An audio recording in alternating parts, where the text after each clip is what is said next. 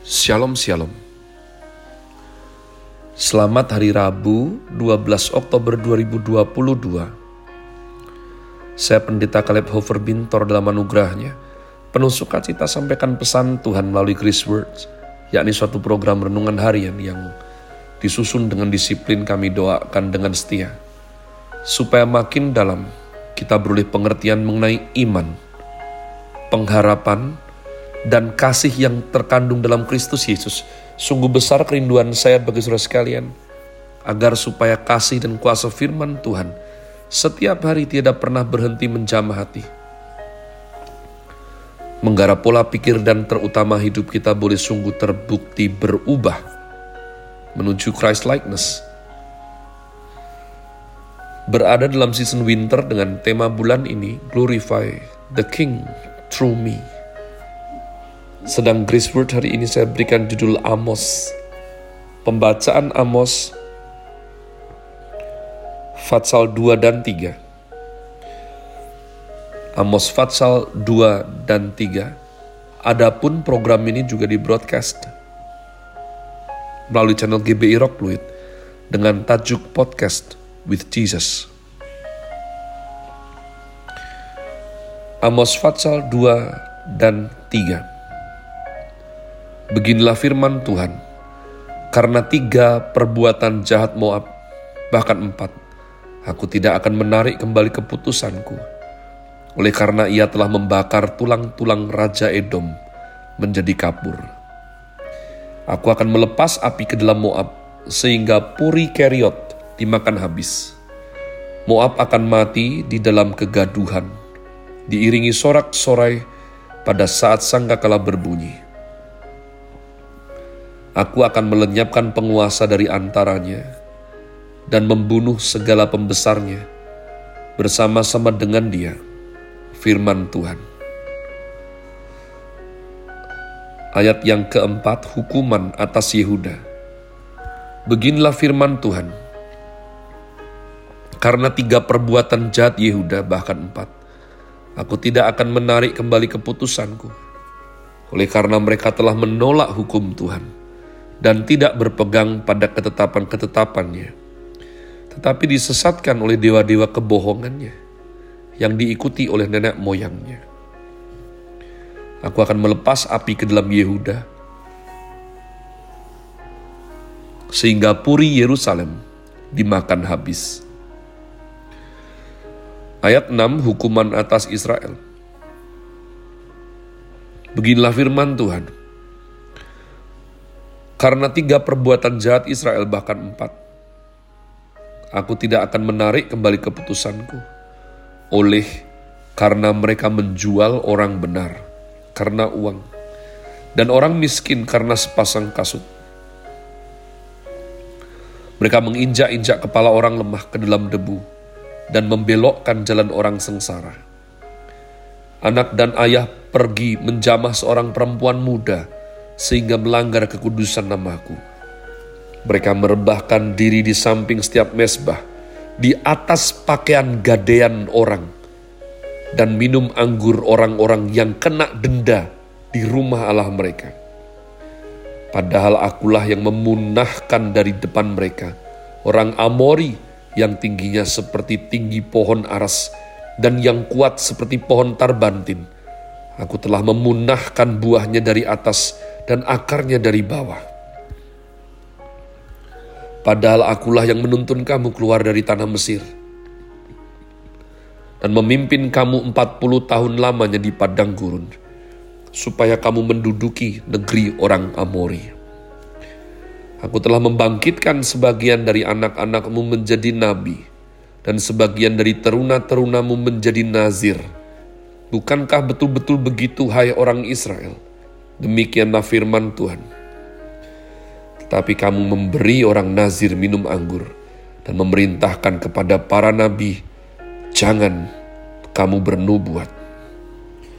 Sesungguhnya aku akan mengguncangkan tempat kamu berpijak, seperti goncangan kereta yang syarat dengan berkas gandum. Orang cepat tidak mungkin lagi melarikan diri, orang kuat tidak dapat menggunakan kekuatannya, dan pahlawan tidak dapat melarikan diri. Pemegang panah tidak dapat bertahan, orang yang cepat kaki tidak akan terluput, dan penunggang kuda tidak dapat meluputkan diri. Juga orang yang berhati berani di antara pahlawan akan melarikan diri dengan telanjang pada hari itu. Demikianlah firman Tuhan. Fatsal 3 kitab Amos Nabi sebagai penyambung lidah Allah. Dengarlah firman ini yang diucapkan Tuhan tentang kamu, hai orang Israel, tentang segenap kaum yang telah kutuntun keluar dari tanah Mesir. Bunyinya, hanya kamu yang kukenal dari segala kaum di muka bumi, sebab itu aku akan menghukum kamu karena kesegala kesalahanmu. Berjalankah dua orang bersama-sama jika mereka belum berjanji? Mengaumkah seekor singa di hutan, apabila tidak mendapat mangsa, bersuarakah singa muda dari sarangnya jika belum menangkap apa-apa? Jatuhkah seekor burung ke dalam perangkap di tanah apabila tidak ada jerat terhadapnya? Membingkaskah perangkap dari tanah jika tidak ditangkapnya sesuatu? Adakah sangka kala ditiup di suatu kota dan orang-orang tidak gemetar? Adakah terjadi malapetaka di suatu kota dan Tuhan tidak melakukannya?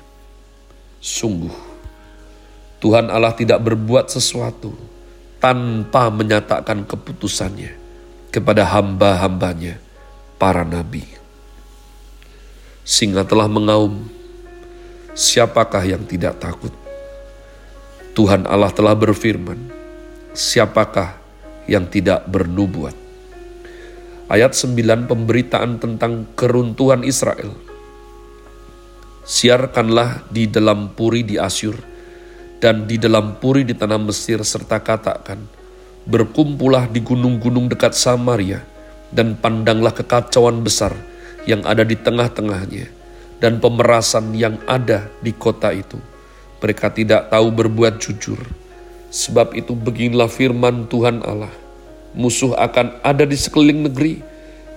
Kekuatanmu akan ditinggal, akan ditanggalkannya daripadamu, dan purimu akan dijarahi.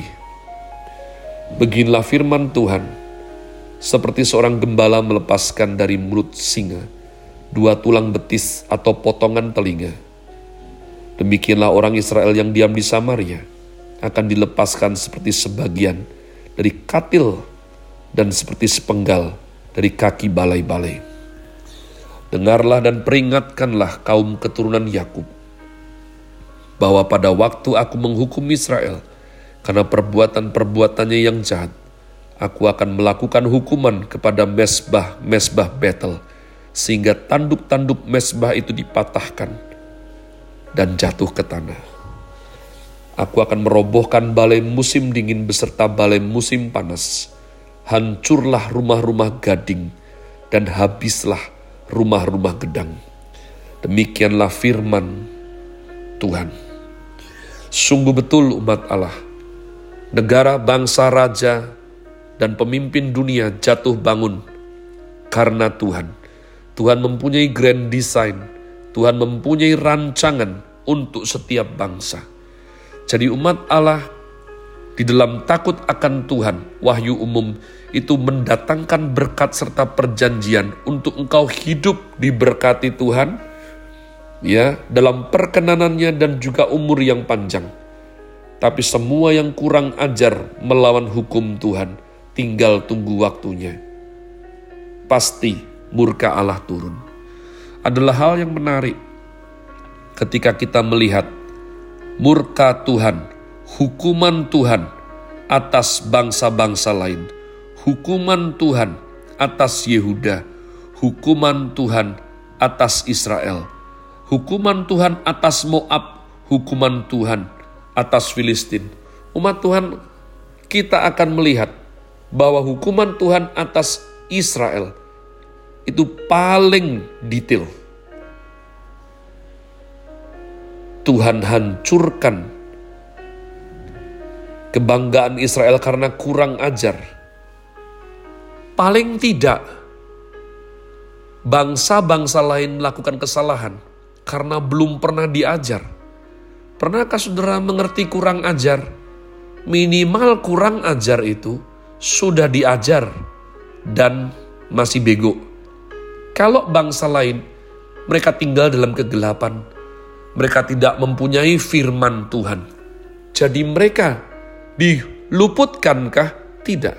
Mereka kena murka Allah namun apalagi Israel, Yehuda, Yerusalem. Mereka mengkhianati Tuhan. Oleh karenanya murka Tuhan tercurah atas mereka. Dari sini kita belajar ya pada waktu Tuhan datang menunjukkan kasihnya, maka tempat-tempat yang paling membutuhkannya itu yang dikunjunginya Danau Galilea, pasar tempat pemungut cukai, tempat perempuan sundal, bahkan Gerasa, kuburan tempat di mana nanti legion ditengking dan masuk ke dalam babi dan terjun ke Danau Galilea. Tapi pada waktu nanti Tuhan datang sebagai Raja, maka tempat-tempat yang dikunjungi adalah rumah Tuhan. Jadi yang pertama dihakimi adalah anak-anaknya, adalah hamba-hambanya, adalah rumahnya umat Tuhan. Jadi, jangan salah berpikir, ya, jangan salah konsep. Justru karena kita anak, kita mempunyai perjanjian yang berbeda. Kita mempunyai berkat yang berbeda, namun kita juga mempunyai tuntutan tanggung jawab yang berbeda.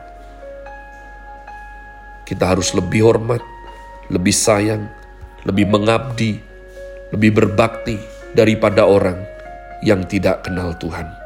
Have a nice day. Tuhan Yesus memberkati saudara sekalian.